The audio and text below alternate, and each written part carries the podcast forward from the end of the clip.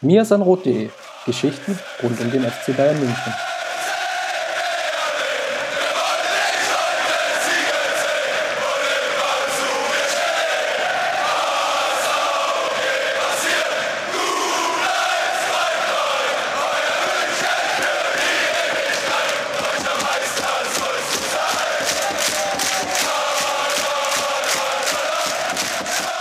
Hallo und herzlich willkommen nach längerer Pause ähm, wieder beim Mir ist ein Rot Podcast. Ähm, wir nehmen heute am 12. Juli die Episode 13 auf und machen einen äh, lockerflockigen Sommercast. Ähm, ich bin Jan und da ich das natürlich wieder nicht allein machen werde, ähm, habe ich den Chris mal wieder dazu geholt. Servus nach Berlin, Chris. Servus, Jan. Chris, was machen wir heute? Ja, wir haben eigentlich zwei große Punkte auf der Tagesordnung. Zum einen wollen wir zurückblicken auf gestern Abend. Da hat das erste Saisonspiel der Amateure stattgefunden. Und da gab es ja im Vorfeld schon einige Diskussionen. Das wollen wir vielleicht mal so ein bisschen aufarbeiten. Und im zweiten Teil des Podcasts wollen wir uns ein bisschen anschauen, wie die Transferpolitik in diesem Sommer aussieht, ob da jetzt noch was passieren wird, ähm, ja, wie es ungefähr so weitergehen wird, das werden wir uns mal anschauen. Genau, und im zweiten Teil dann auch auf die Twitter-Fragen eingehen, die äh, so zahlreich äh, an uns gerichtet worden sind. Vielen Dank dafür. Ähm, Chris, was kann ich dir zu gestern Abend erzählen? Saisonauftakt Amateure, ähm, sechs Wochen ungefähr nach dem bitteren Relegationsaus oder der bitteren Niederlage dann im Relegationsrückspiel. Was willst du wissen? Ja, im, im Vorfeld gab es ja schon einige Diskussionen über deinen Artikel, den du geschrieben hast. Vielleicht lass uns da mal einsteigen. Und zwar warst du ja beim Testspiel gegen den FC Liefering, habe ich das jetzt richtig ausgesprochen? Ähm, ich glaube schon. Oder man kann auch sagen, ähm, Red Bulls Brause Jugendmannschaft. Genau die. Gegen die gab es ja jetzt ein Testspiel, äh, so sieben, acht Tage her, nehme ich an, ne? Ja, letzte Woche war das, genau. Ja, und da ist ja, ist ja unsere Amateurmannschaft richtig unter die Räder gekommen. Und da hattest du ja schon so einen Artikel geschrieben, der der relativ ähm, ja, mit der Mannschaft hart ins Gericht ging. Vielleicht ähm, kannst du da nochmal so ein bisschen deine Eindrücke schildern aus dem Spiel. Was ist dir da aufgefallen oder wo hat es da noch gehakt? Ähm, ja, ich weiß gar nicht, ob das jetzt so hart ins Gericht gehen war. Das war so ein bisschen die Reaktion von einigen, nach dem Motto, hey, was schreibst du jetzt so bei einem Testspiel? Was fällt dir ein, so nach dem Motto? Ähm, das war ja nur ein Test mein Eindruck war halt, ich meine, das Testspiel ist 0 zu 4 verloren gegangen an der Silberner Straße bei herrlichem Sonnenschein und das war auch irgendwie das einzig Positive, was da an dem Tag oder an dem Nachmittag eigentlich da war, weil man es nicht geschafft hat, in die Partie zu kommen, sich, glaube über 90 Minuten zwei Chancen erarbeitet hatte, ähm, kaum Spielkontrolle hatte, ähm, und das sind halt alles so Dinge, die ja ein bisschen unwirklich wirken, wenn man halt die letzte Saison noch im Blick hat und sich ja auch als Zuschauer und Fan erst daran gewöhnen muss, wie stark einfach dieser Umbruch war, den wir erlebt haben. Und ich habe halt so ein paar Probleme herausgearbeitet. Meiner Meinung nach ist es halt absolut entscheidend, die Kontrolle im Mittelfeld wieder zu erreichen, weil das war eigentlich der Punkt, wovon die Amateure am meisten profitiert haben in der letzten Saison. Viel Kontrolle im Mittelfeld, schnelle Leute über Außen und mit Kevin Friesenbichler natürlich auch, der jetzt äh, zu Lissabon gegangen ist, einen Top-Stürmer. Und davon hat man einfach nicht viel gesehen und ich war auch ein bisschen enttäuscht, weil ich dachte, dass die Mannschaft weiter ist, weil das Trainingslager ja doch recht gut gelaufen sein muss. Und deswegen war ich auch mit dem Blick auf das Spiel gestern Abend, ja, ja, was heißt negativ eingestellt, aber ich hatte nicht die großen Erwartungen. Ich ähm, wollte einfach sehen, was jetzt in der Woche noch passiert ist. Es sollte ja noch einen Test geben, der wurde dann abgesagt. War, glaube ich, auch ganz gut. Man konnte noch mal trainieren und ähm, glaube auch fit starten, das musste man sagen. Fit waren sie. Äh, beim Test äh, hat, glaube Tobias Schweinsteiger dann auf Facebook oder so geschrieben, dass sie alle auch noch ein bisschen müde waren und ähm, das kann es ja dann nicht sein. Ich meine, die müssen topfit jetzt starten. Die Vorbereitung war ja schon sehr kurz. Und ja, letztendlich ähm, wurde ich da ein bisschen kritisiert, wie, wie ich das eingeschätzt habe, die Saison. Ich will jetzt nicht sagen, dass es gestern so ein bisschen die Bestätigung war, aber ich glaube, allen Zuschauern dürfte deutlich gewesen sein, dass es eine sehr, sehr schwere Saison wird und dass man einfach nicht mehr mit der Leichtigkeit und dem, dem Zug und dem Erfolg, wie wir es eigentlich ja gewohnt waren als Amateure-Fans, vor allem im letzten Jahr, dass wir mit dem einfach nicht rechnen können, dass die Jungs eine schwierige Phase durchmachen, sich finden müssen und das auch Erik Den Haag und die anderen Trainer da sehr, sehr viel Arbeit haben, bis aus der Potenzialgruppe, äh, nenne ich es jetzt mal, oder Truppe, die man da um sich geschart hat, eine schlagkräftige Truppe für die Regionalliga wieder machen kann. Es ging ja gegen die Würzburger Kickers und die sind ja im Vorfeld als einer der Aufstiegsaspiranten gehandelt worden. Jan, wie lief es denn jetzt gestern? Ähm, genau, also ich glaube, man ist das erste Mal seit ziemlich langer Zeit mal wieder in eine Partie der Regionalliga Bayern gegangen und war da nicht der Favorit. Sonst ist natürlich immer, ähm, wenn die Bayern-Amateure kommen, der Bayern-Nachwuchs, dann sind die halt Favorit, egal auf welchem Platz sie spielen eigentlich. Äh, in den meisten Fällen. Das war gestern nicht so, war glaube ich auch ganz gut, hat wahrscheinlich auch so ein bisschen Druck genommen oder ein bisschen Erwartung. Ähm, die Würzburger sind, wie du gerade gesagt hast, so ein bisschen Aufstiegsfavorit. Sie haben sich gut verstärkt, haben einen alten HSVler da auch als Trainer, ähm, haben sehr viel Ambitionen und ja, ich hätte sie ein bisschen stärker eingeschätzt. Sie haben es aber sehr, sehr intelligent gemacht. Also sie haben einen 4-4-2 gespielt, haben uns den Ball gelassen bis zur Mittellinie, haben ja mit guter Härte, nicht übertriebener, oft gestört, den Spielfluss behindert. Ihrerseits ähm, sind sie dann sehr, sehr schnell nach vorn gestoßen, haben äh, die Lücken gesucht, konnten sich dann natürlich auch durchsetzen, weil sie ein bisschen kräftigeren Kader haben, wie man es halt so oft sieht, gegen unsere äh, Jungspunde da, die eher ähm, Haut und Knochen und Muskeln sind, also sehr dünn, können sich da auch körperlich durchsetzen und haben das halt sehr, sehr gut und sehr, sehr intelligent ausgespielt. Ich glaube, in der 28., nur 27. Minute ähm, dann einen Freistoß von der linken Seite, keine Ahnung, irgendwie zwischen Mittelkreis und äh, Strafraum, segelt in unseren Strafraum rein, wird geköpft, äh, 0-1 hinten. Ja, ja, was will man sagen? Ich meine, es hatte sich angedeutet. Ähm, die erste Halbzeit war wirklich ein bisschen verschenkt, ähm, können wir ja gleich nochmal drauf eingehen. In der zweiten Halbzeit dann ganz anderes Auftreten, viel, viel kämpferischer, die Bayern Amateure, wo man auch gesehen hat, was Erik Den Haag ansprach vor dem Spiel, dass er ja, dass man vielleicht nicht so die technisch stärkste Gruppe oder spielerisch stärkste hat, hat das Klopp genannt, aber dafür, dass man einen guten, eine gute Truppe einfach hat, einen Kader, eine gute Mannschaft. Ähm, sie haben da wirklich gekämpft und haben sich dann eigentlich auch den Ausgleich erkämpft ähm, durch Tobias Schweinsteiger, ähm, nicht so lange nach der Halbzeit und das Spiel hätte einfach kippen können an dieser Stelle. Hat es dann leider nicht, ähm, weil Würzburg noch ja, intelligent, schlau oder abgebrüht genug war, dann das 1 zu 2 zu erzielen und dann wieder so ein bisschen die Luft einfach raus war. Dann haben sich die Fehler wieder gehäuft und eingestellt und man hat nicht wirklich viel Zug äh, zeigen können. Und ja, letztendlich geht man dann mit einer Niederlage aus dem ersten Saisonspiel, hat aber gezeigt, wo Potenzial da ist, wo man verbessern muss und dass die Saison eine schwierige Saison wird. Wie sah das Ganze taktisch aus? Gab es da im Vergleich zum Vorjahr einige Umstellungen? Ähm, nicht so wirklich. Also es hat sich auch gegen Liefering schon gezeigt, also dieses 4-1-4-1 ähm, wird schon noch gespielt. Ich fand es sehr, sehr komisch, was man aber in der ersten Halbzeit gespielt hat. Also man hat die beiden Stürmer, also ähm, Schweinsteiger und Wegkamp, den Neuzugang und halt die beiden äh, Links- und Rechts-Außenspieler eigentlich direkt in die gegnerische äh, Viererkette gestellt, bei eigenem Ballbesitz. Ähm, unsere Außenverteidiger sind relativ weit hochgerückt, waren eigentlich dann aber auch mitgedeckt von der Mittelfeldkette äh, der Würzburger. Und letztendlich hat man dann Eukonomu als ähm, Spielaufbauer, als, als Sechser und die zwei Innenverteidiger mit Lukic als Torwart noch hinten allein gelassen, um das Ding irgendwie nach vorn zu bringen. Und dass das nicht funktioniert, äh, war eigentlich fast, fast klar. Der Achter tänzelte dann noch so ein bisschen im Mittelfeld rum, aber ja, man hat einfach keinen Zugriff auf das Mittelfeld bekommen, konnte keinen vernünftigen Spielaufbau machen und das war irgendwie sehr komisch. Also vielleicht fehlt mir da jetzt irgendwie der Einblick oder wir haben es gestern nicht erkannt beim Schauen, was so der taktische Kniff sein sollte, ähm, vier Leute einfach direkt in die gegnerische Innenverteidigung zu stellen. Ähm, in der zweiten Halbzeit und äh, hat man, wie gerade erwähnt, nicht nur sehr, sehr gut gekämpft eigentlich und sich bemüht, äh, sondern hat auch umgestellt. Man hat halt immer einen der Außenspieler ein bisschen weiter einrücken lassen in die Zentrale, konnte da den Achter unterstützen, hat wesentlich besser nach hinten gearbeitet, also dass ähm, links und rechts außen die äh, Rechts- und Linksverteidiger mit unterstützt haben. Quasi man konnte dann äh, die Würzburger doppeln auf den Außenbahnen, konnte sie sehr gut angehen. Man hat sich dann einfach gegenseitig besser unterstützt und das war so auch ein bisschen der Schlüssel einfach zum Erfolg im Sinne von, dass man ausgeglichen hat und das Spiel eigentlich schon dahin gerückt hätte, dass es hätte kippen können und das war halt eine große Leistung ähm, in der zweiten Halbzeit und ja, mit vielen individuellen und technischen Fehlern. Ich meine, das ist halt der Punkt. Wir haben wieder eine sehr junge Truppe, die sich einspielen muss, die sich abstimmen muss. Da sieht man einfach, dass die noch nicht lang genug zusammen sind.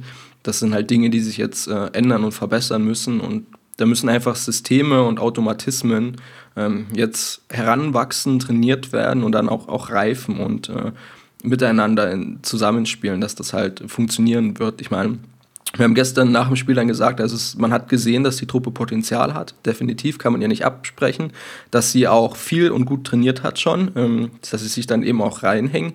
Das war wirklich echt gut. Ähm, und jetzt muss man denen einfach Zeit geben und darf da auch jetzt nicht überkritisch sein, obwohl ich meinen Artikel, wie gesagt, nicht überkritisch fand, ähm, sondern man muss jetzt einfach von Mal zu Mal schauen, was ist besser, was ist äh, schlechter geworden, wo muss man einfach ansetzen. Vielleicht mal ganz generell gefragt, was erwartest du dir eigentlich von dieser Saison? Erwartest du, dass es ja auch um den Aufstieg oder dass um den Aufstieg mitgespielt wird? Oder siehst du das dieses Jahr eher nochmal als Phase des Umbruchs, in der Neuorientierung mit dem Versuch vielleicht, ja, bestimmte Automatismen zu entwickeln, um dann im nächsten Jahr nochmal anzugreifen?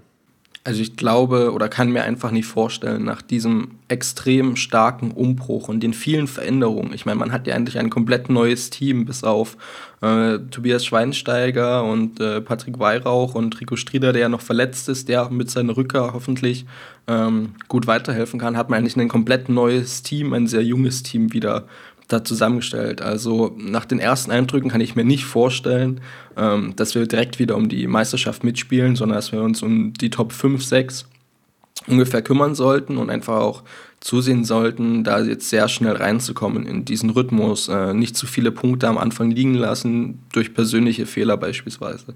Ähm, ich kann mir gerade nicht vorstellen, dass wir direkt wieder im Aufstieg spielen und vor allen Dingen nicht in der ja in der Konsequenz oder in, dieser Souveränität, ähm, wie wir das im letzten Jahr einfach gemacht haben, wo man halt diese gereifte, sich kennende Truppe hatte.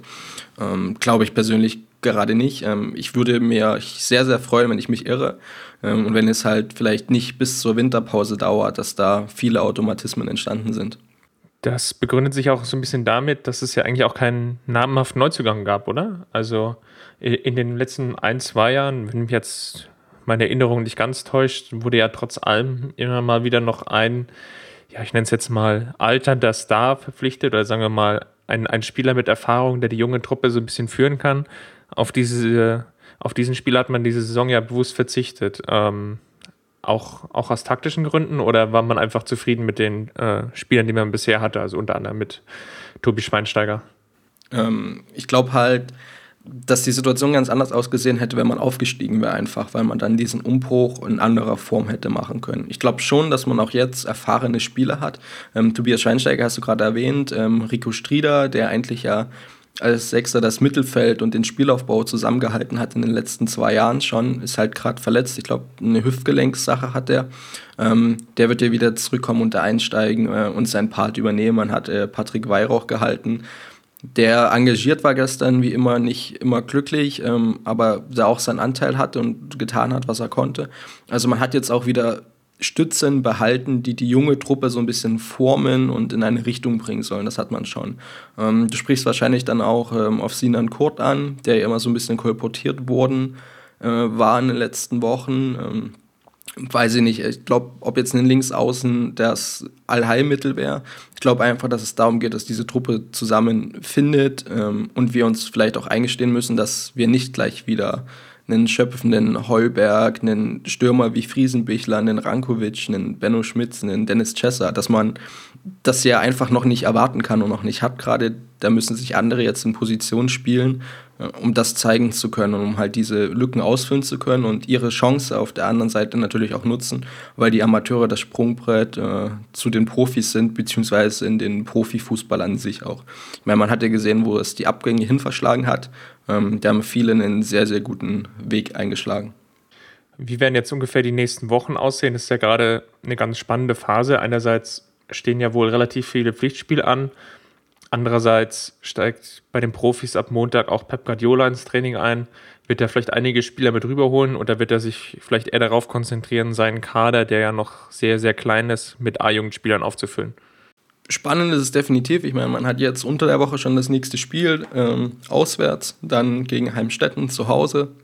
Und vor allen Dingen der August wird ja spannend, wo man die zweiten Mannschaften, das Derby und dergleichen hat, was dann, glaube definitiv richtungsweisend auch sein kann, in welcher Tabellenregion man sich einfach bewegen wird. Ähm, und wie du halt angesprochen hast, wir haben unglaublich viele WM-Fahrer, wir haben Pep Guardiola, der wieder ins Training einsteigt, äh, beziehungsweise trainieren möchte und einfach auch Jungs braucht, die mit ihm trainieren können. Ähm, ich kann mir gerade nicht vorstellen, dass er da sich bei den Amateuren bedient weil sie einfach selbst in einer so starken Findungsphase sind und es einfach absolut kontraproduktiv wäre, wenn man jetzt irgendwelche Jungs noch mit rauszieht. Ich meine, dass ein äh, Mitchell Weiser, der gerade verletzt ist, dann bei den Amateur, äh, bei den Profis trainieren wird, okay, dass Heuberg nur Profis eingeplant ist, auch okay, das ist sehr bekannt. Aber dass man jetzt aus der neuen Bayern-Amateure-Truppe noch Leute rauszieht, kann ich mir nicht vorstellen. Vielleicht müsste man dann bei der A-Jugend schauen, wie man da für die Trainingseinheiten und für Trainingsspiel und dergleichen ähm, sich Unterstützung suchen kann. Und ja, wie erwähnt, der August wird sehr spannend. Ich hoffe, dass diese Umbruchphase mit mehr Höhen als Tiefen eigentlich bis zum Winter oder so vorbei ist. Ich hatte es im Artikel auch geschrieben, dass es halt komplett in, invers laufen kann, im Gegensatz zur letzten Saison. Da startete man ja gut, hatte dann nach dem oder zum Winter den Einbruch und ende, endete wieder grandios. Ich hoffe jetzt eher, dass man ja, bis zum Winter schafft, einfach da ein gutes Niveau zu erreichen und als Truppe zusammenzuarbeiten und dass man dann die Erfolge einfach zum Ende der Hinrunde jetzt oder dann in der äh, Rückrunde einfach einsammeln und einfahren kann. Ja, vielleicht löst Pep Guardiola das Ganze ja auch anders, indem er sich auf den Transfermarkt nochmal bedient. Ähm, ich glaube, die Amateure haben wir damit soweit abgeschlossen.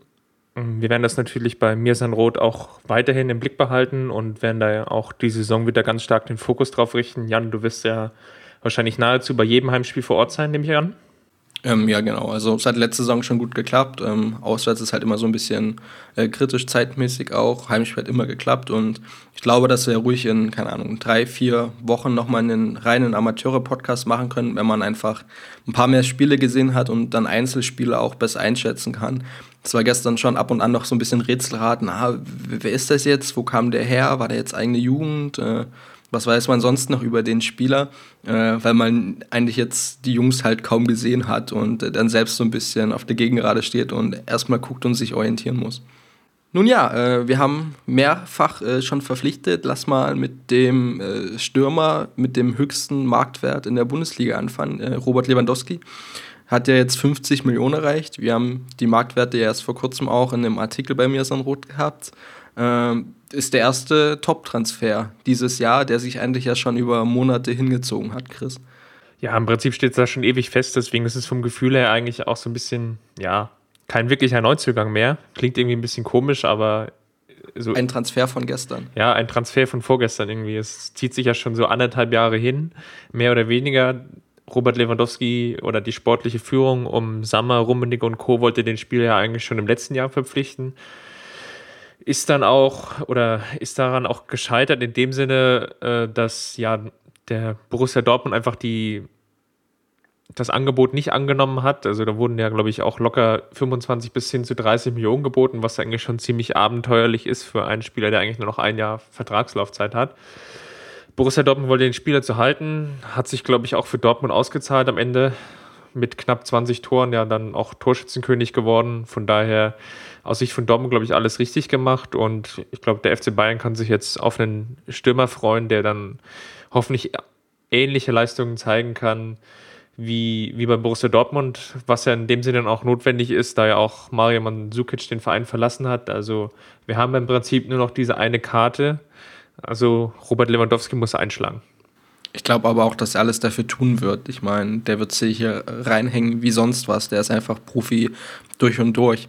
Eine interessante Frage, die, die über Twitter kam, ist halt gewesen, ob Pep jetzt mit dem klassischen Stürmer spielt. Und dann ist mir so beim Durchlesen bewusst geworden, dass wir eigentlich diese ganze Saison eine Stürmerdiskussion hatten. Ist die jetzt beendet mit äh, Robert Lewandowski? Also ich könnte mir schon vorstellen, dass sich das Thema jetzt einfach mal erledigt hat. Ja, Robert Lewandowski ist ein klassischer, nicht klassischer Stürmer in dem Sinne, dass, dass er auch, also bei Borussia Dortmund hat man das auch ganz oft gesehen, dass er auf die Flügel ausgewichen ist und beziehungsweise auch mal zurückgezogen gespielt hat, ähm, gerade in der ersten Saison und mit Barrios noch zusammen. Ähm, manche werden sich noch dunkel daran erinnern, der war ja auch mal durch Torschützenkönig. Da hat er ja noch so eine Art Zehner fungiert, also hinter den Spitzen. Also Robert Lewandowski ist da ziemlich vielseitig, hat den Vorteil im, im Gegensatz zu Mandzukic, dass er den Ball vielleicht auch noch ein bisschen besser behaupten kann, gerade im ja, offensiven Ang oder im, äh, im, offensiven Angriffsdrittel im Prinzip. Kann ganz gut auf die Flügel ausweichen, kann da auch mitspielen, kann auch mal eine ganz gute, brauchbare Flanke schlagen. Das ist im Prinzip oder das sind Werte, Fähigkeiten, die Mario Mandzukic nicht so auf den Platz bringen konnte, weswegen Lewandowski wahrscheinlich prinzipiell besser in das System von Guardiola passen wird.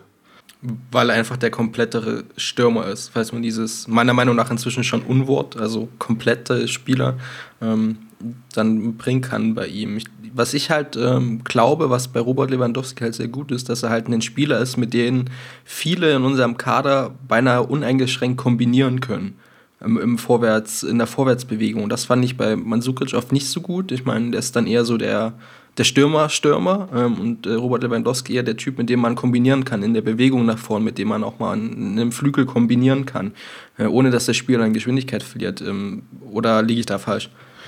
Nee, definitiv. Also Robert Lewandowski ist gerade dann, dann wahrscheinlich sehr hilfreich für uns, wenn es darum geht, wieder viel Ballbesitz zu haben, gegen den Gegner zu spielen, der sich wieder tief hinten reinstellt mit, mit einem typischen 4-4-2 am eigenen Strafraum und das Spielfeld versucht wieder klein zu halten, wenig Kombinationsmöglichkeiten zulässt. Da kann Robert Lewandowski dann auch mal gut auf die Flügel ausweichen, kann bei Überlagerungen helfen. Hier verspreche ich mir eigentlich relativ viel von ihm. Darüber hinaus ist er auch ziemlich abschlussstark außerhalb des Strafraums. Also er kann auch mal aus ja, 18, 20, 22 Metern einfach auch mal draufhauen und auch einen gefährlichen Torschuss produzieren. Das wird vielleicht Pep äh, Guardiola jetzt nicht so gerne sehen. Aber unterm Strich hat er bei Dortmund auch so das ein oder andere Tor geschossen.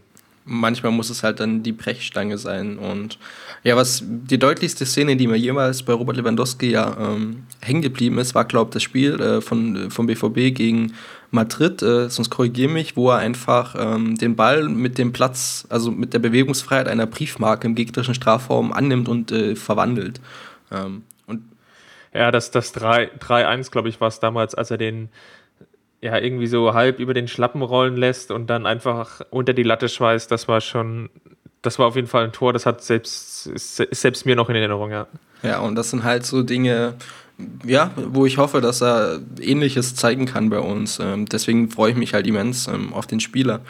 Kommen wir mal zu einem anderen. Das ja der zweite, der schon eigentlich ewig feststand, beziehungsweise ewig so mit seinem Wechsel hin und her uns alles noch nicht sagen äh, konnte, ähm, ist der Herr Rode, der jetzt ja gekommen ist, äh, sich gleich mal eine Blase beim ersten Training gelaufen hat, wenn ich es richtig gelesen habe, also schon ein bisschen verrückt und immer noch mit einer Schiene am Arm rumläuft. Ähm, was kannst du so zu Sebastian Rode sagen und wo spielt der Kerl bitte dann bei uns? Ja, Rode ist hatte eigentlich seine beste Phase bei Eintracht Frankfurt äh, im nicht im ja, abgelaufen, sondern in der vorletzten Saison, also 2000, oh Gott, jetzt muss ich überlegen, 12, 12 13? 12, 13, ja. Genau, 12, 13 in der Hinserie, als, als Frankfurt auch so als Aufsteiger relativ überraschend auf Platz 5, Platz 6 stand. Das war eigentlich so seine beste Phase. Da hat er äh, im zentralen Mittelfeld für die Eintracht die Fäden in der Hand gehalten und hat vor allem im schnellen Umschaltspiel immer wieder überzeugen können durch gute, vertikale, lange Pässe nach vorne. Also als, auf der Sechserposition auch mit einer ganz guten Spieleröffnung heraus agieren können was zu, oder konnte zudem ja durch, durch eine sehr brauchbare Zweikampfführung überzeugen. Also er ist eigentlich auch relativ gut unterwegs gewesen.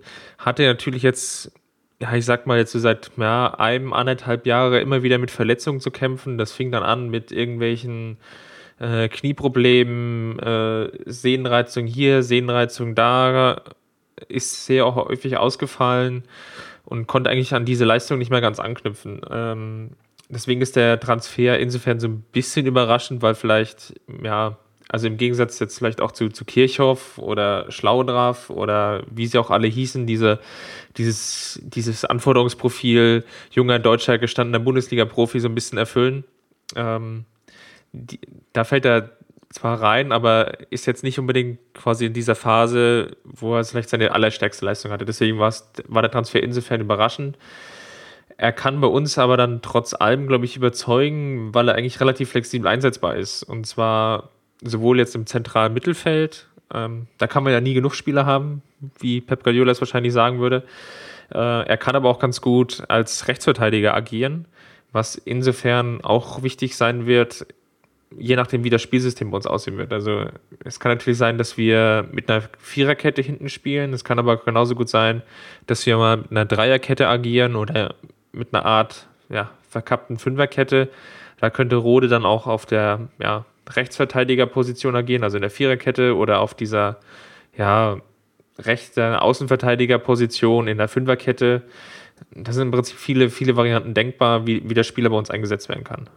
Ich habe äh, Rode mm, nur ein paar Spiele gesehen, muss ich ehrlich zugeben. Ähm, wie du meinst, ist halt die, für mich ein typischer Sommertransfer oder auch ein typischer Bayern-Transfer, der unter Sommer halt so ein bisschen immer zugeordnet werden mit äh, gestandener Bundesliga-Profi, äh, deutscher Spieler, ähm, der auch mal ein paar Tore schießen kann letztendlich. Ähm, wie siehst du denn, wenn du jetzt einfach mal einschätzen müsstest, wie viel wird er spielen in der nächsten Saison und wie stark äh, kann er eigentlich davon profitieren, dass wir gerade viele Spieler bei der WM haben?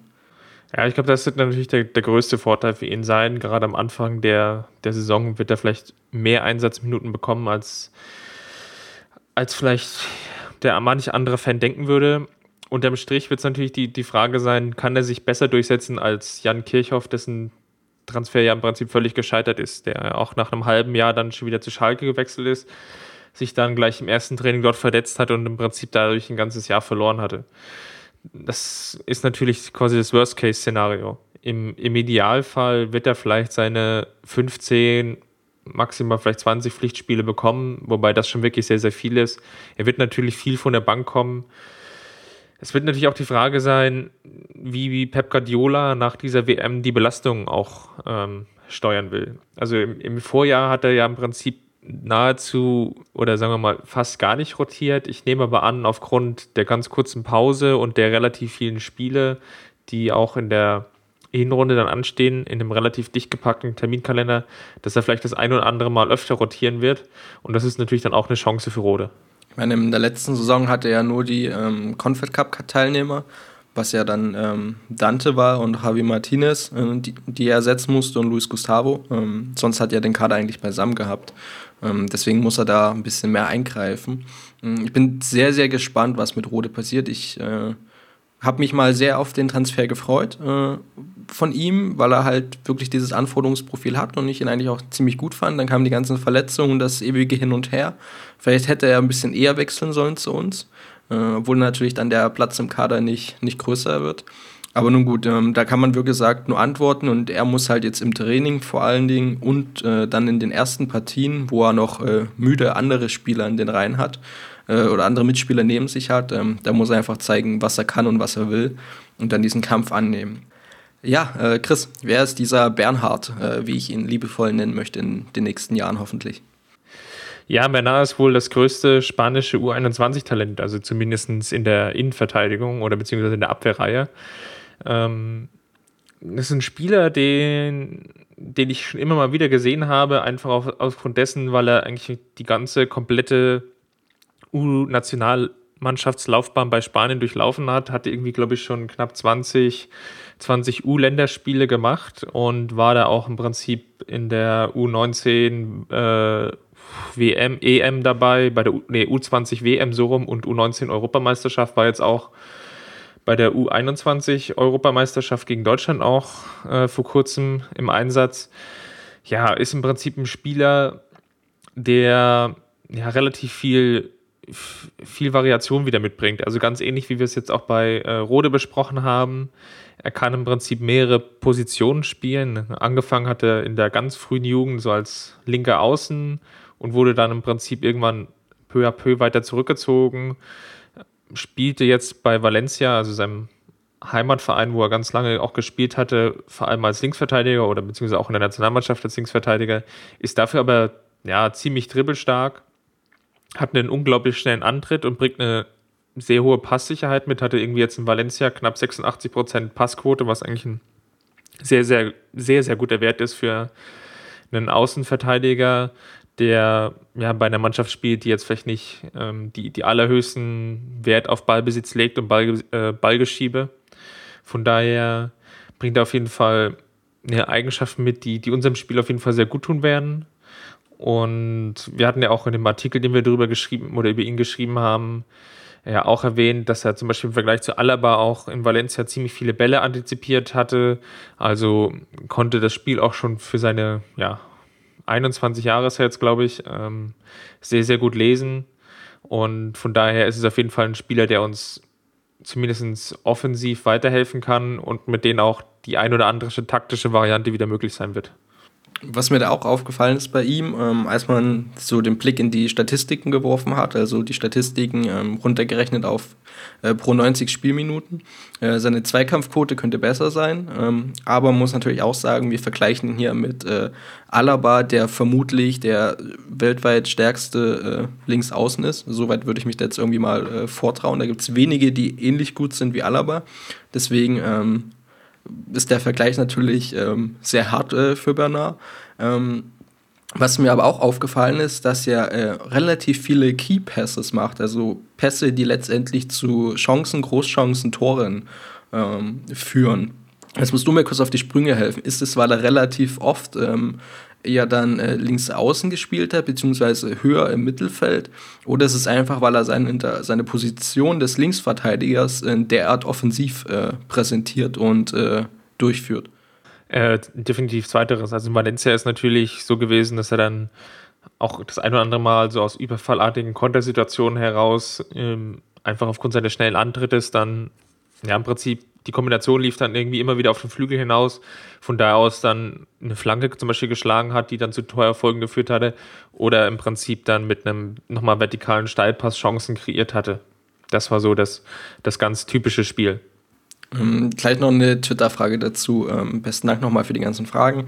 Wie würde sich eigentlich jetzt ähm, A, der Abgang von äh, Toni Groß, ich glaube, da kommen wir auch nochmal dazu, auf die und anderer WM-Fahrer, die natürlich ähm, jetzt noch in den Urlaub gehen ähm, und hoffentlich ja das Finale gewinnen oder ähm, alles geben. Und äh, wie wirkt sich das auf äh, David Alaba aus und letztendlich auch auf äh, Juan Bernard?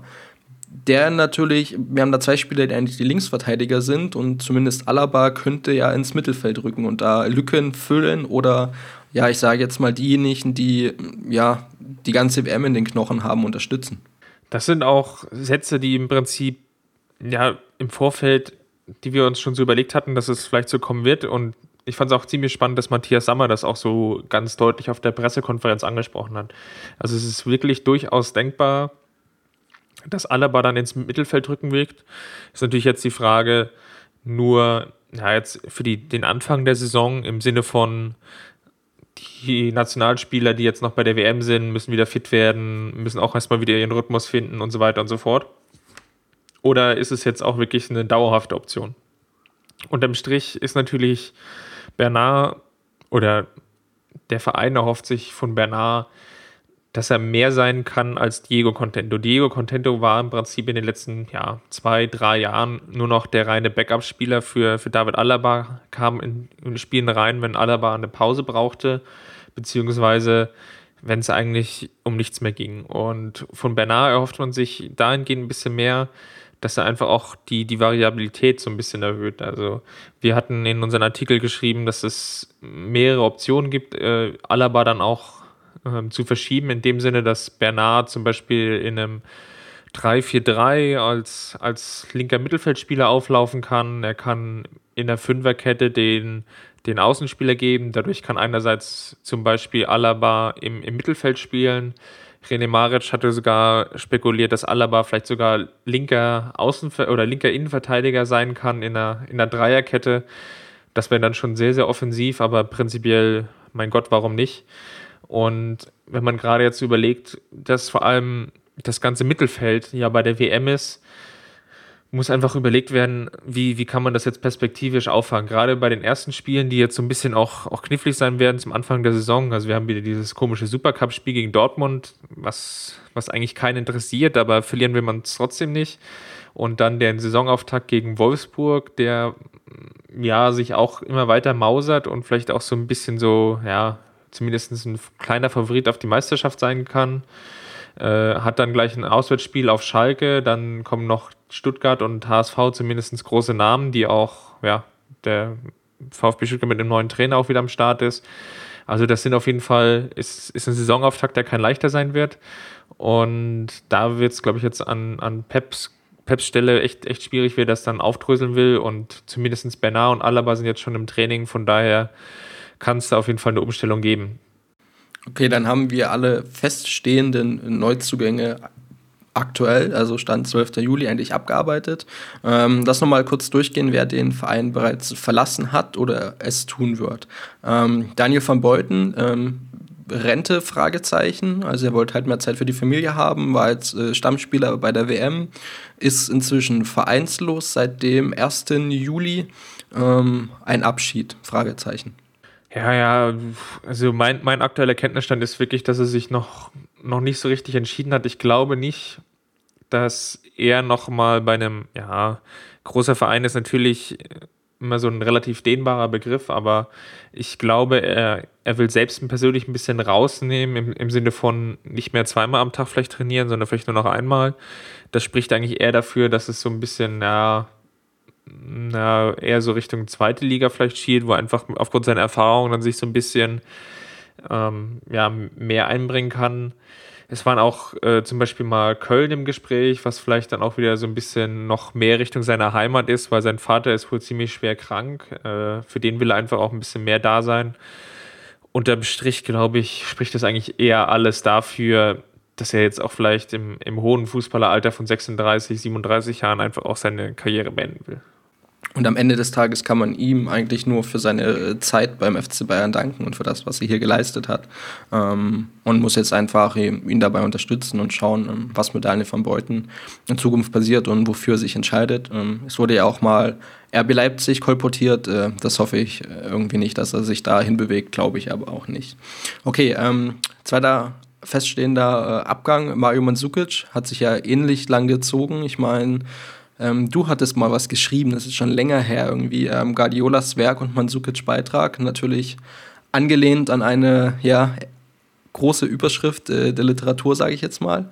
Äh, sein Abgang war ja eigentlich seit Wochen klar. Es ging jetzt eher noch darum, dass er nicht mehr ins Training einsteigen möchte bei uns und jetzt da ein bisschen Schwung reinkommen musste. Er geht zu Atletico Madrid und kostet äh, Atletico 22 Millionen Euro, wenn ich es jetzt im Kopf habe. Äh, ja, soweit alles richtig vorgetragen. Äh, ist natürlich jetzt so von der Sache her, wie es gelaufen ist, sind wir aus der Nummer, also aus Sicht des FC Bayern, sind wir da noch ganz gut rausgekommen. Ähm, ich fand es persönlich sehr, sehr schade, dass Mandzukic diesen Vorsprung, den er ja hatte, also er ist ja jetzt, er hatte ja im Prinzip jetzt schon ein Jahr unter Pep Guardiola trainieren können, konnte ja da auch Pluspunkte sammeln. Also Guardiola hat ja auch öfters mal versucht, Spiele mit ihm zu führen, die oder, oder Spiele zu führen, die ja oder taktische Maßnahmen durchzuführen ohne, ohne ihn. Also mich erinnert, glaube ich, an das, das Hertha-Spiel in der Bundesliga-Hinrunde zum Beispiel, als Hertha relativ früh auch in Führung gegangen ist und wir wirklich massive Probleme hatten, weil wir versucht haben, eine falsche Neun zu spielen und erst mit der Einwechslung von Mandzukic konnte das Spiel noch gedreht werden. Also das war so auch so eine ganz lange Phase in der letzten Saison, da ging es nicht, nicht mit ihm, aber nicht dauerhaft auch ohne ihn und deswegen fand ich es eigentlich unglaublich schade, dass er diesen Kampf auch gegen, gegen Lewandowski dann auch nicht, nicht annehmen wollte, weil ich will jetzt nicht sagen, dass, dass Mandzukic da klar im Vorteil gewesen wäre, aber zumindest ähm, hätte er durchaus Chancen gehabt, ähm, Einsatzzeiten zu generieren. Im Umkehrschluss heißt es aber auch nicht, dass man äh, oder dass nur Mandzukic die ganzen Fehler gemacht hat. Ich fand es auch ein bisschen unglücklich gelaufen, dass der Verein ja relativ lange mit Lewandowski verhandelt hat und dann erst öffentlich sagen musste, ja, wir sind nicht an ihm interessiert, hat ihn dann irgendwie doch verpflichtet. Das, das lief alles nicht so ganz glücklich. Zudem hat Pep Guardiola doch irgendwie relativ oft und auch sehr stark Maßregeln eingegriffen. Also zum Anfang konnte das ja irgendwie noch relativ klein gehalten werden. Ich glaube, beim Audi Cup gab es ja schon so erste Verwerfungen zwischen Mandzukic und, und Guardiola, die so ein bisschen öffentlich geworden sind durch so eine Jubelgesten, als er ein Tor erzielt hatte und nachdem er erst von der Bank gekommen ist. Äh, ich erinnere mich, dass er gegen Gladbach nicht im Kader stand in der Bundesliga Rückrunde beim Rückrundenstart. Da hat Götze dann vorne drin gespielt. Und ja, schlussendlich ist er ja auch aus dem Kader gestrichen worden gegen Borussia Dortmund im Pokalfinale, was ja insofern wirklich überraschend war, weil ja nahezu alle Spieler aus der ersten Elf bei uns ausgefallen sind und wir, glaube ich, äh, der, der Busfahrer ja schon bei uns auf der Bank saß. Gefühlt zumindest, ja. Ich glaube, man kann es jetzt endlich darum beschreiben, dass es, ähm, ja, dass da viele Fehler gelaufen sind, sowohl von, oder passiert sind, sowohl von Spieler als auch unglückliche Unglücklichkeiten von Vereinsseite. Ähm, ja, ich meine, auch Mario Mandzukic war halt ein unfassbarer Bestandteil dieser Europapokaltruppe einfach und so wird er halt mir in Erinnerung bleiben. Ich meine, ähm, ich weiß gar nicht, wer es getwittert hatte vor einer Weile, der nochmal in das äh, Kommentar reingeschaut hatte von dem, von dem Tor im Europapokalfinale und äh, das, äh, der, der Steffen, der, der Bayern-Block war es. Ah, okay. Ähm, das war halt, das sind halt so Momente, die dann diesen Abgang so ein bisschen äh, schmerzlicher machen, weil man natürlich äh, diesen unfassbaren Triple-Triumph äh, mit Mario Mandzukic verbindet und jetzt man sich seinen Nachfolger geholt hat so ein bisschen. Aber ich sehe es ähnlich wie du, dass vieles unglücklich gelaufen, auch von Spielerseite und ja, schauen wir mal. Ähm, was gerade, ich weiß gar nicht, unglücklich äh, läuft oder unglücklich diskutiert wird, zumindest bei einigen Fans, ist ja ähm, Toni Groß. Ähm, wir hatten, glaube ich, mit dem Felix in der letzten Podcast-Episode das Thema schon mal angesprochen. Groß spielt eine sehr, sehr gute WM. Da kann man gar nicht alles sagen. Ich würde mir, wie gesagt, äh, hätte oder hätte mir gewünscht, dass er Spiele wie bei der WM mal öfters beim FC Bayern abgerissen hätte. Ähm, machen wir es kurz, weil wir auch schon relativ lang jetzt aufnehmen. Äh, Toni Groß, bevor wir noch auf andere Themen kommen. Ähm, Chris, du bist Mr. Kicker, auch aktueller Stand äh, bei Toni Groß. Wann gibt es die Entscheidung? Ja, ich glaube, die Entscheidung wird nach der WM bekannt gegeben. Ich finde die ganze Diskussion ja, erinnert so ein bisschen an Ballack 2006 und ähm, einerseits ist es schon so ein ganz komisches Gefühl, weil im Prinzip der FC Bayern alle großen Spieler in der Vergangenheit halten konnte, die er im Kader hatte. Also ich erinnere mich, dass es um Ribéry lange Zeit auch Gerüchte gab, dass er irgendwie noch bei Real Madrid unterschreibt. Das war ja so um 2010 dann. Ähm, Gleiches galt ja im Prinzip auch für Schweinsteiger oder auch mal so kurz für Philipp Lahm. Und es ist eigentlich dem FC Bayern gelungen, alle wichtigen Schlüsselstellen oder Schlüsselbausteine, die er, die er im Kader hat, zu halten und auch mit lang, langfristigen Verträgen auszugestalten, so dass es eigentlich fast nie zu irgendwelchen Diskussionen um, um diese Spieler kommt. Also selbst jetzt mit Thomas Müller, der ich glaube noch drei Jahre Vertrag hatte, wurde jetzt vor der WM nochmal verlängert, dass er jetzt auch bis 2019 schon festgebunden ist und ja, bei Toni Groß ist das nicht gelungen und ähm, das ist irgendwie, stimmte mich so ein bisschen nachdenklich, weil ich auch nicht ganz genau weiß, äh, woran es am, am Ende des Tages dann auch wirklich gelegen hat. Weil einerseits spielt Groß auch schon wirklich lange für den Verein ähm, und hatte auch einen sehr, sehr langen Vertrag, den er auch schon ja, relativ früh unterzeichnet oder verlängert hatte. Also es wurde jetzt ja in der jüngsten Vergangenheit mit, mit Spielern auch verlängert, die, ja, wie ich es jetzt eben schon erwähnte, noch zwei oder drei Jahre unter Vertrag stehen. Also mit Manuel Neuer war das ja auch vor kurzem dann noch der Fall. Und bei Groß ähm, ließ man das im Prinzip ja so weiterlaufen. Sein Vertrag war aus dem Jahre 2010. Er damals hat einen Fünfjahresvertrag unterschrieben. Wahrscheinlich jetzt nicht zu den großen oder allergrößten Bezügen. Er ist auf jeden Fall kein Topverdiener im Kader. Und unterm Strich hätte man sich vielleicht schon vor ein oder zwei Jahren zusammensetzen sollen und hätte da vielleicht schon mal nochmal deutlich nachbessern müssen, dann wäre die, das Ganze vielleicht auch irgendwie anders gelaufen. So ist es jetzt aktuell der Fall, dass die Zeichen im Prinzip auf Abschied stehen. Der Verein hat ihnen wohl ein Angebot gemacht, ähm, was Groß nicht angenommen hat. Ähm, jetzt ist die ganze oder der, der Stand der Diskussion irgendwie so, dass der Verein angeblich dieses Angebot wieder zurückgenommen hätte und der Berater dann gleich wieder in die Kerbe geschlagen hat, das kann er doch gar nicht, ähm, weil Großes abgelehnt hat.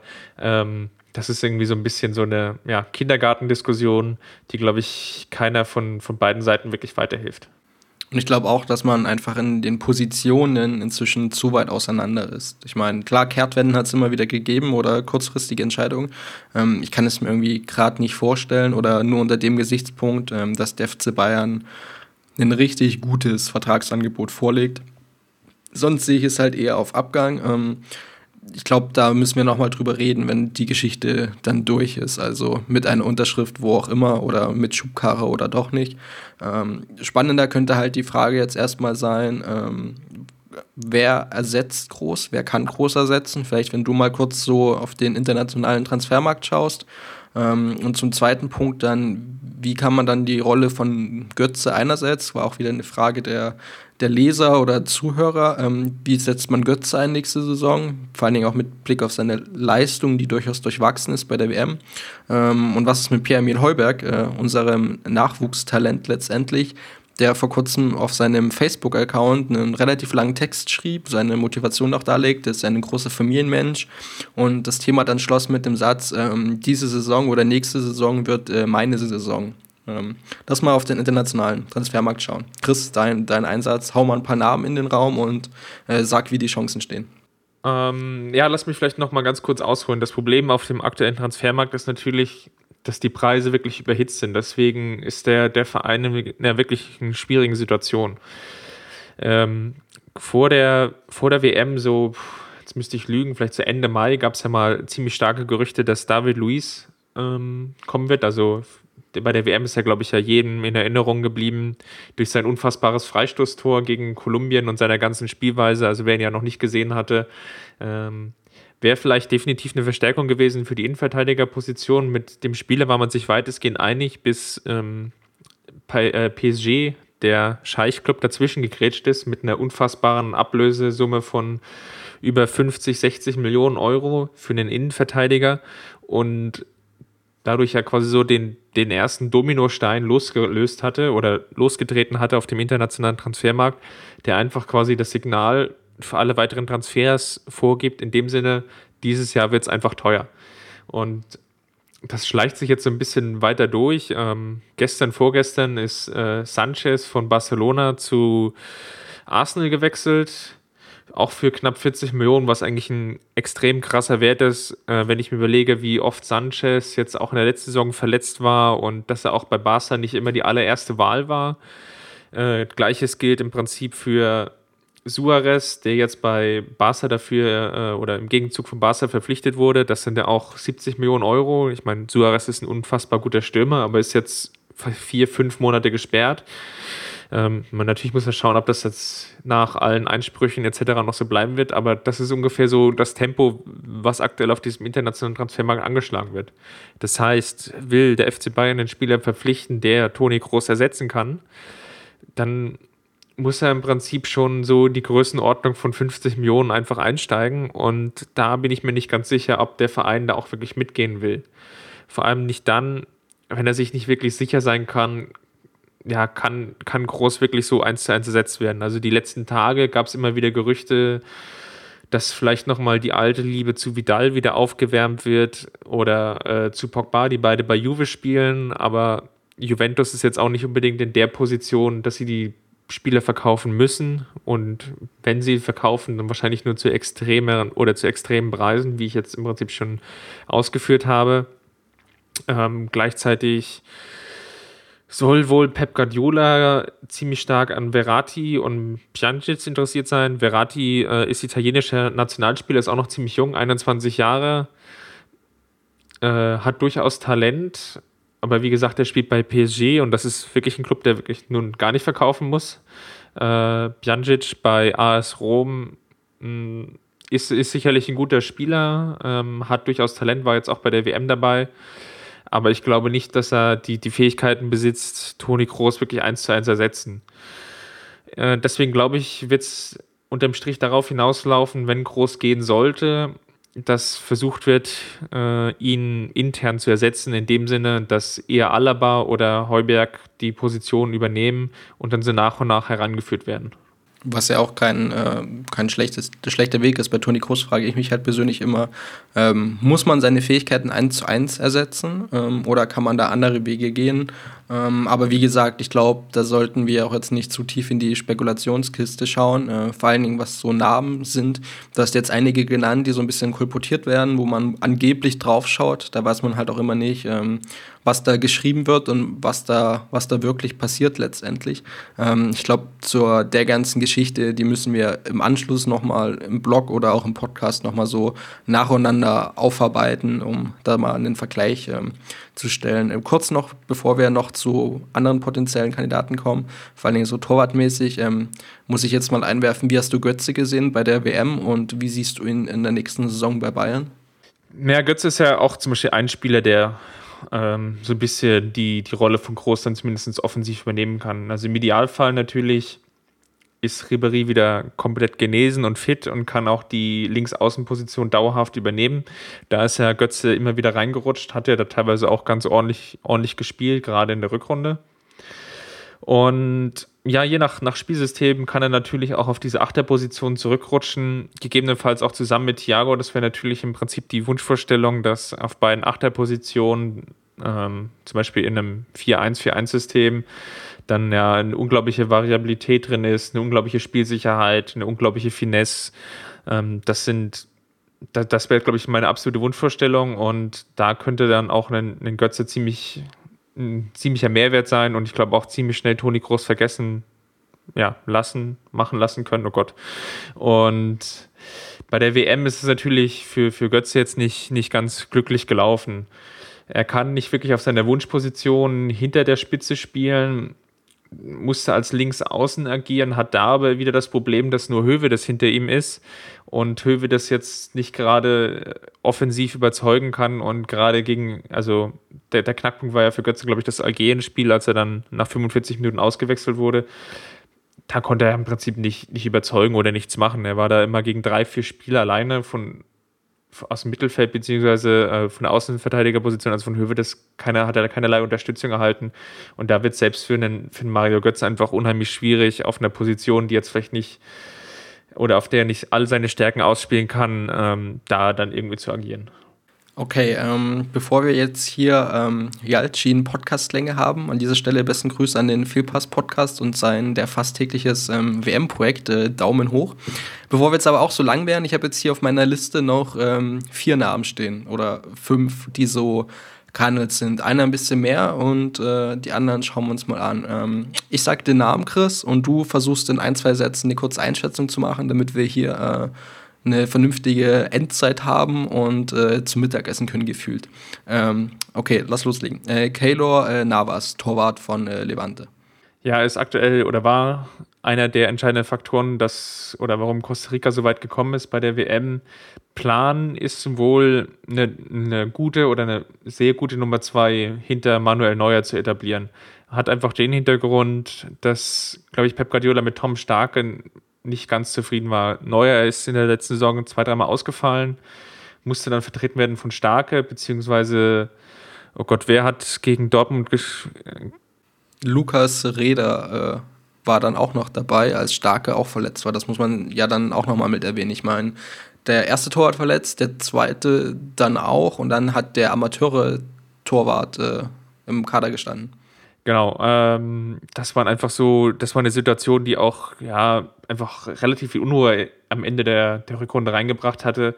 Und gerade in Tom Starke kann einfach in dieses ja, Spielaufbausystem, das Pep Guardiolas, äh, wie er sich das vorstellt, das kann er einfach nicht eins zu eins umsetzen.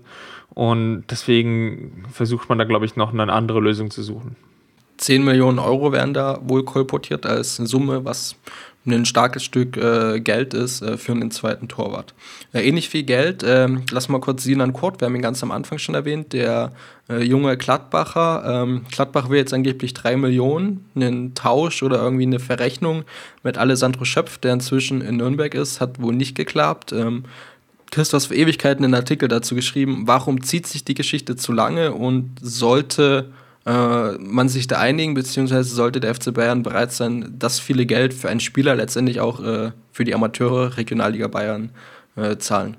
Ja, schwere, schwere Frage. Ich glaube, auf Seiten von Gladbach war man sich nicht ganz sicher, ähm, ja, was man jetzt eigentlich rausholen wollte. Das, die Geschichte zieht sich deswegen so lange, weil Gladbach mit Kurt eigentlich relativ gute Gespräche geführt hatte. Der sollte jetzt diese Saison in die erste Mannschaft integriert werden und äh, Einsatzzeiten erhalten. Gleichzeitig hat hintenrum ähm, der FC Bayern wohl mit ihnen verhandelt, ähm, was bei Max Eberl, dem, dem Sportvorstand von Gladbach, überhaupt nicht gut angekommen ist.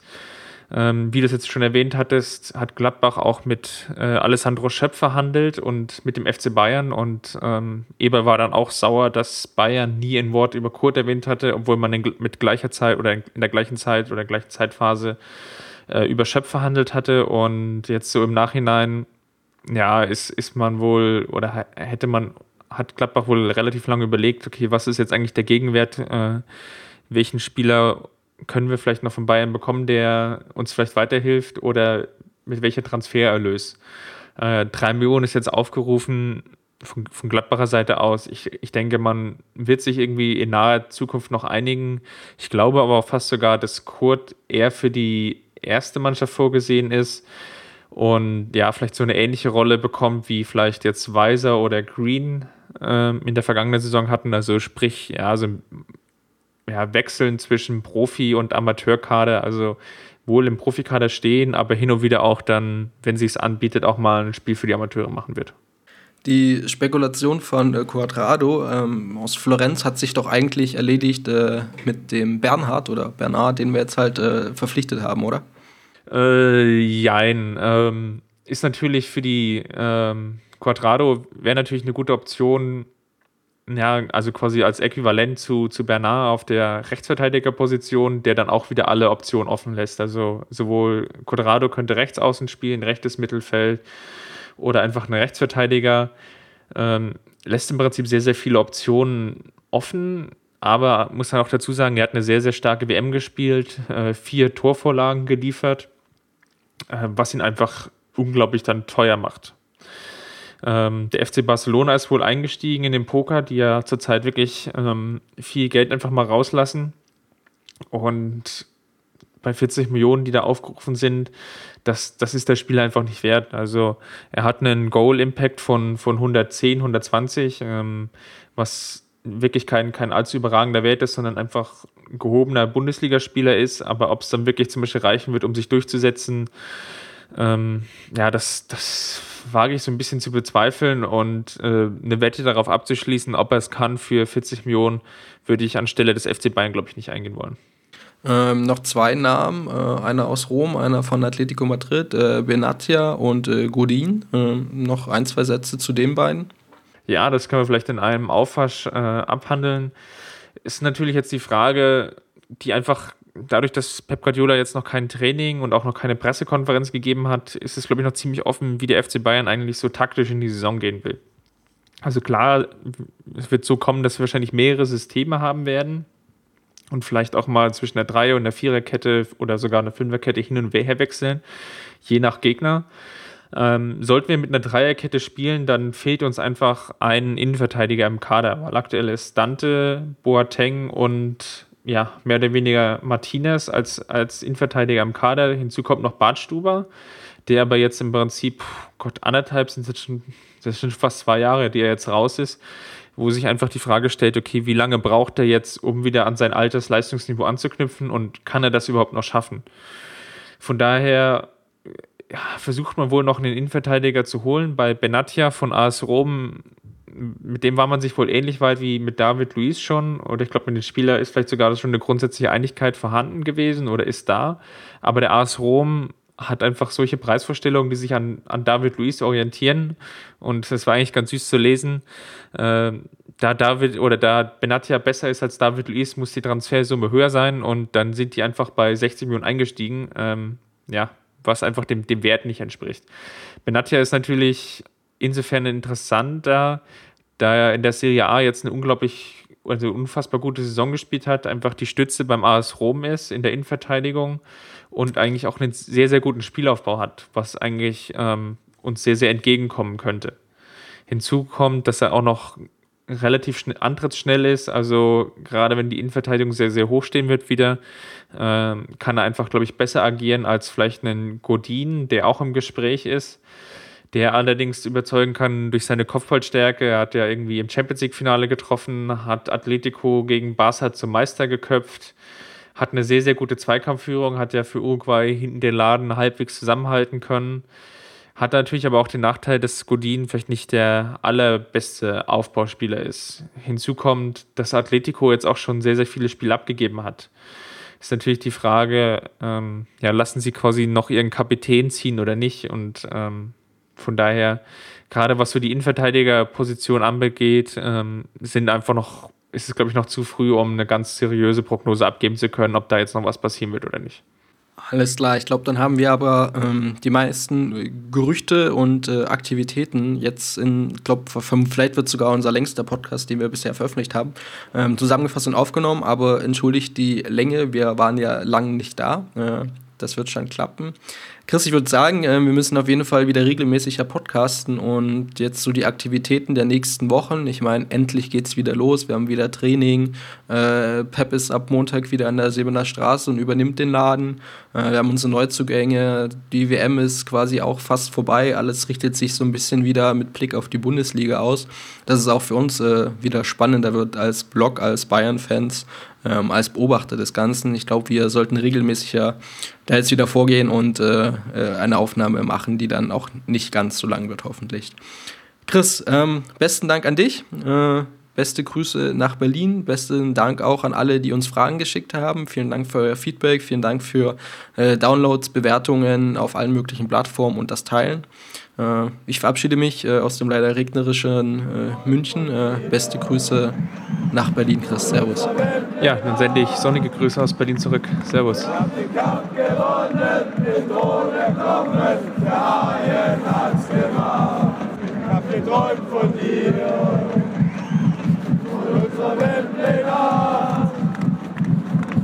den Kampf gewonnen, den Tod erkommen, der Haien hat's gemacht träumt von dir und unserer Weltpläne. Wir haben den Kampf gewonnen, den Tod erkommen, der Haien.